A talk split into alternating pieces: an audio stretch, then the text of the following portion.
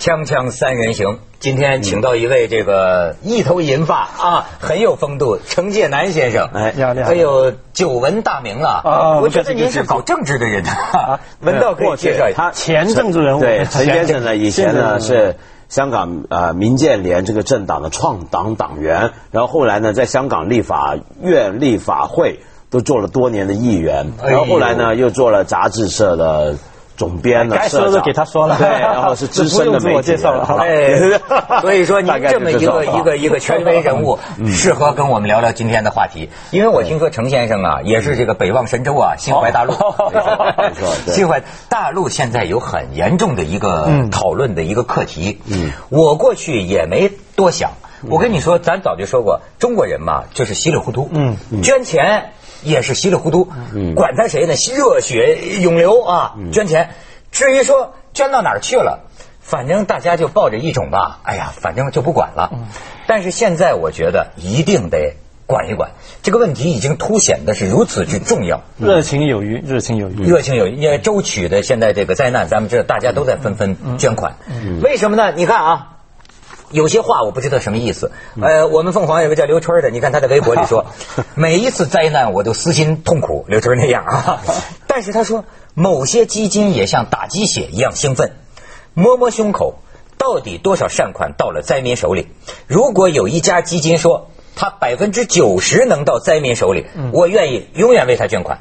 你看这么一种，这当然比较冲动的这种心理。但其实这个数字是很难达到的，就很多国际上非常有名的大的组织啊，你不要说红十字会那种，无国界医生们什么，都很难保证说我能百分之九十用到这个项目上哎，因为你你百分之十的这个行政费啊，以大的 NGO 来讲啊，是压的相当低了，其实。是不是百分之九十呢？都可以可以讨论。嗯，但是必须有个界限，要有界限那必须要做得到。香港是比如在香港的那个捐款，嗯。不管你马会啊，嗯，NGO 啊，慈善机构啊，包括政府，嗯，你捐的这个钱呢，只能够规定某一个比例，肯定是小的比例，不是大的比例，不是大头。对，那那不是大头，这个小的比例呢，是养活你这个机构本身。对。你香港最出名公益金，对。对。公益金它这个每年都要公布数字的，对。啊，我捐了两个亿、三个亿，公布出来，里面呢若干千万，就是我们自己要运作，行政运作。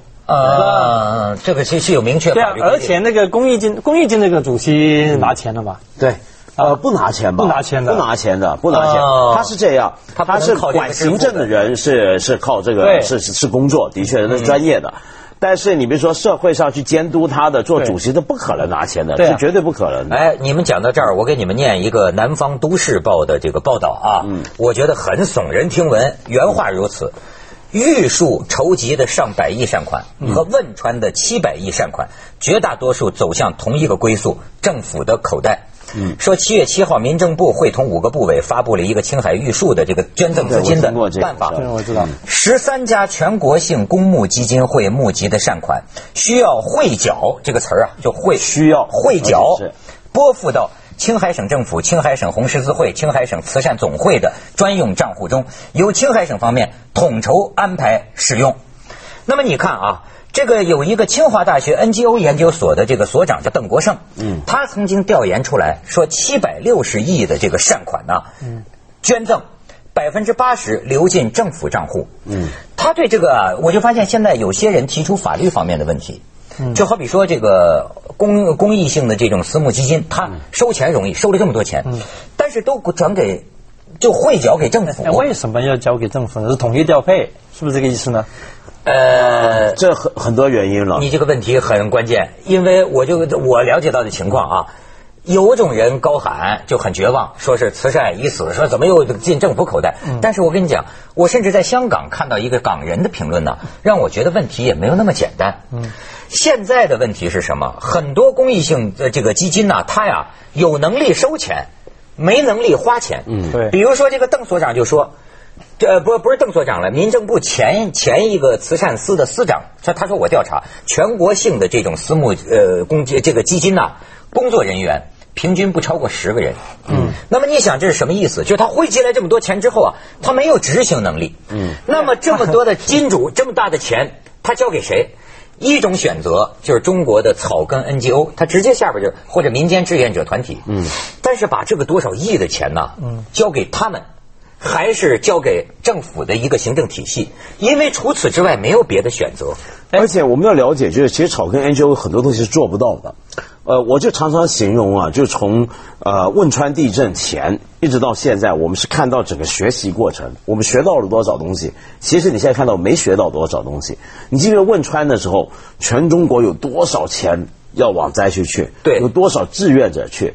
那个时候，那个路上都堵车的。嗯，你从那个堵车去看到我们的问题，就是我们一大堆热心的人，但是我们没有能力怎么去调配？哎，怎么去组织？我觉得关键问题不在于你钱多钱少啊，关键就是你给谁都可以。啊，那个钱究竟是追根究底是用在哪？按照我按照我的概念呢，如果在香港呢有个条例规定的话呢，你一毛钱到了那个地方，你都能都用得上，这个追得追得过来的。你们最多偶尔这个钱弄到那去了。我举个例子，嗯，呃，若干年前，这我也是是机警大事，饥馑世界宣明香港的香港的老百姓捐钱给埃塞俄比亚，嗯，我们就去视察，看他的钱怎么用的，啊，那也是跟内地一样，叫捐呃专款专用，对。哦，原来埃塞俄比亚人不吃鱼的，嗯。啊，他们不吃鱼，不吃鱼，他有很大的湖，很大的 湖湖呢是污染。污染的时候，很多水都不能喝，啊但是鱼呢是不吃的啊。那是不是有的善款指定给他们买鱼吃？对，指定就是 教他们怎么样去织网，怎么样去捕鱼，还有怎么样去。做那个鱼披星，正好烤鱼吃。哎，我们就看就看他那个湖。那天那天是有一个渔夫就拿一个叉啊，在那个船上就哦，那一个大鱼。然后今天晚上就请你们吃鱼，我们示范一下，我们你们捐来的钱呢，我们是这用的。这么用。他们不不吃鱼吗？啊，这是传统。就教他们嘛，现在。不知道是宗教原因还是一个水污染的原因，我不知道。最后你们还要负责教他们。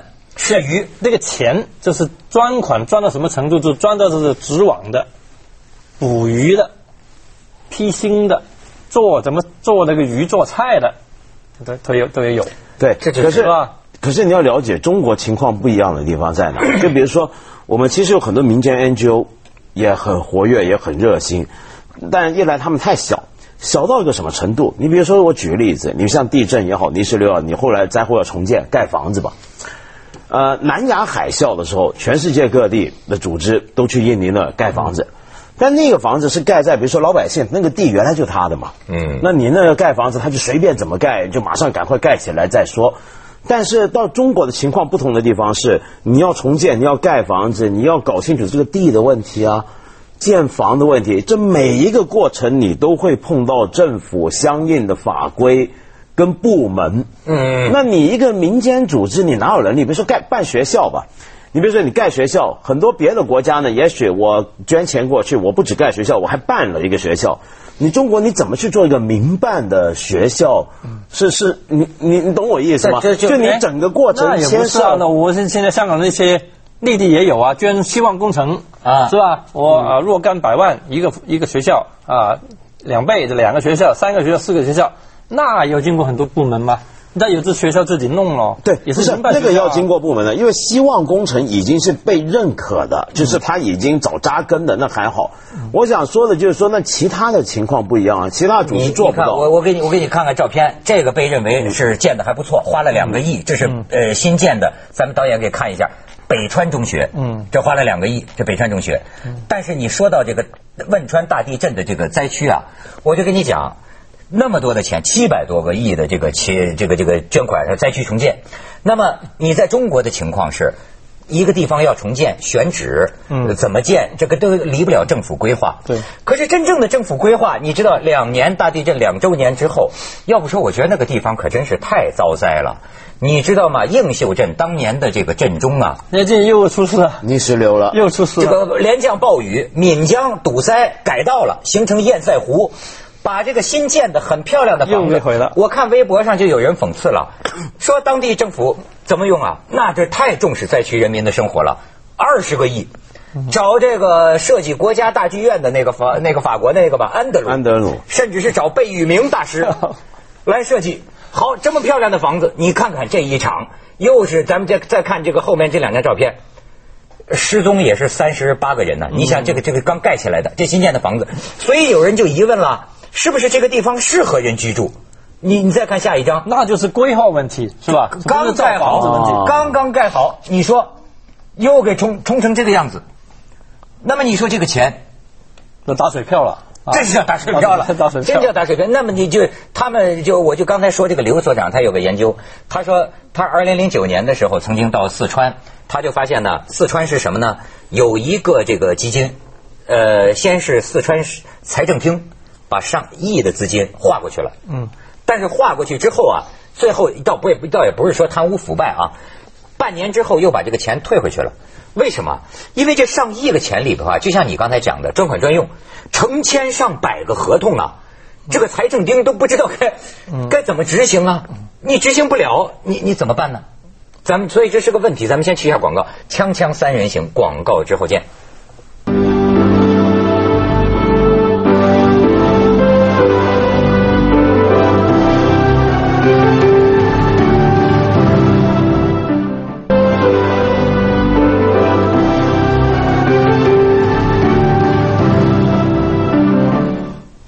以你看，我咱们这民族啊，快传统上是难得糊涂嘛，他不不不喜欢认真，因为啊，你要一认真呐，你就会失望，嗯，对吗？你捐的钱，我我觉得现在这个问题是这样，就是说我们的民间组织啊，各种的这种慈善组织力量太弱，太小，然后他手不够多，嗯，那于是呢，你钱给他，他其实做不了多少事。那所以到了最后呢，很无奈，这个钱也的确要交给政府去组织去发是啊。但是问题是，政府那你就先别说这里头有没有什么贪污啊、见不得光的事，先先先别管了啊。嗯。假设他没有，他还会出现一个问题，那就是善款淤塞湖。这善款怎么个淤塞湖法呢？你政府忽然来了这么多钱，你别说民政部，你有一些国家认可的，像中国红十字会，他怎么去处理这笔钱？怎么去做事？就有时候政府能力，中国人政府能力当然很强大，嗯，但你是不是大到就是说我什么都能够很快把它做好呢？你比如说最最有名的例子就是前两三年前湖南那场雪灾，还记得吧？南方下大雪，对，那当时呢，很多人捐东西，有些物资，捐什么呢？比如说有些人直接捐的是这个雪花膏，这个润肤膏，因为那时候太干太干了，嗯，结果呢，那场雪好像农历年前下的嘛，那时候下的。呃，那些雪花膏送过去，到了第二年就奥运那年，零八年的夏天六七月，大伙看奥运了，那雪花膏到了，那雪花膏到了，就是他他不是他那个效率慢，有时候他真的应付不来。你可能真的有两个问题，你刚才说那个 NGO 的问题啊，它的它有生存问题啊，我不知道内地的 NGO 它那个存活啊。存活哪来的钱？没什么钱。是这样的，现在内地 NGO 呢，要不就内地筹款，就你本身那，但是你要接受监管呢，这当然的。但有一些呢，像我们比较熟悉的，像刚刚你参加过集锦三十那个宣明会，或者乐视会，这里叫国际 NGO。国际 NGO 呢，在中国是有规定的，这个规定是这样：他来中国呢，他不能够在中国筹款。对。他的款项全部来自我们香港或海外，境外，境外，嗯嗯，所以他是境外崩钱进去内地做事儿，那么他在境内是不能筹款的。但是问题是，境内很多小 NGO 呢，草根型的呢，大家不认识他，对，或者说不信任他，那这时候呢，他们就等于这些大型像乐视这种大型 NGO、宣明会这种大型 NGO 呢，它就变成一个基金。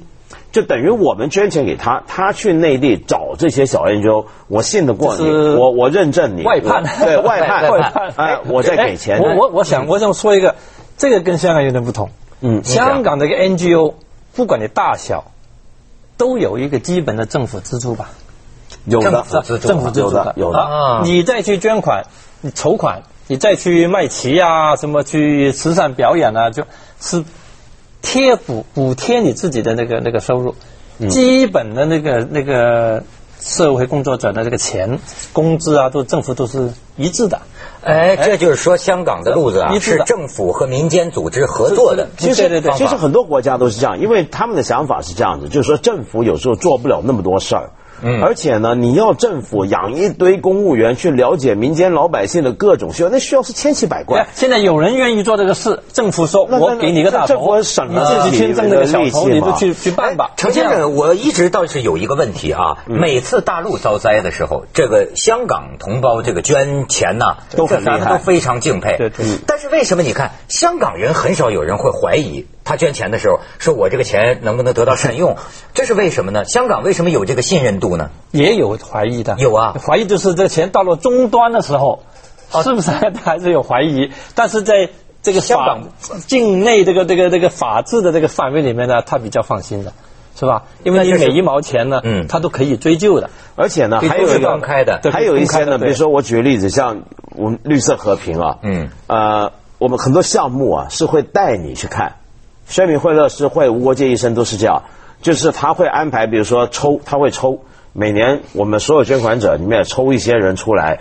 就普通老百姓也有，名人也有啊，带一个团考察团，就是带你到斯里兰卡，带你到埃塞俄比亚，你去实地看，然后当年对吧？就是这样子吧，他们以为是这样的，你看到了吧？你这个钱这么花的，因为我想大家要改变一个观念，今天在大陆捐善款的人越来越多，捐钱是什么？你要把捐钱当成投资，你投资股票。投资房地产，你是不是老盯着这个事啊？嗯，你是不是老盯着我买这个楼的附近现在房子怎么样啊？那路盖的怎么样？你投资是想赚钱吗？捐投捐善款是什么样的投资呢？就是你投资下去不是为自己挣钱，你是希望它像资本一样投下去，它这个社会效应、正面社会效应是以倍数增长嘛？啊，对不对？所以你该盯着它的，你应该盯我这个钱下去了。这个钱是下去是亏了呢，还是赚了呢？赚了是怎么赚了呢？所以每一个有责任、真正有责任感的捐款人，应该把自己当成一个投资者。这样子，比如说我捐了钱，我捐了钱以后，发现我这个钱到不了那个地方，我就那你就亏了嘛？我就要开口了，说哎呀，怎么回事啊？你要向我交代。那就等于是你捐钱那个机构是你帮你买股票那个经济了吗？我怎么查呢？比如说我要捐给什么扶贫基金会或红十字会，我给他们打电话嘛，我那钱到哪儿了？哎，你要求啊，你要要求啊，他要有报告是吧？你有有的应该我有权去看的，是吧？比如刚再说埃塞俄比亚，比如领养儿童，嗯，是吧？啊，那个儿童他是哪个人领养的？嗯，是吧？我们到了埃塞俄比亚的一片荒土当中，有一木棚，嗯，一个柱一个木头的这个小棚，里面就有一个名册，厚厚的名册，里面的写的清楚哦，香港梁文道。哦，这个啊，什么什么什么什么？比如说我也做过嘛，我们领养儿童那就是那样子嘛，就你每年会收到他照片的。对啊，他给你看他孩子现在怎么样，你给他写信，他回你信，什么清清楚楚的。应该是清楚啊，不像我这一天前就好算了。我觉得 咱们去下广告，内地内地这个，咱们去下广告，锵锵三人行，广告之后见。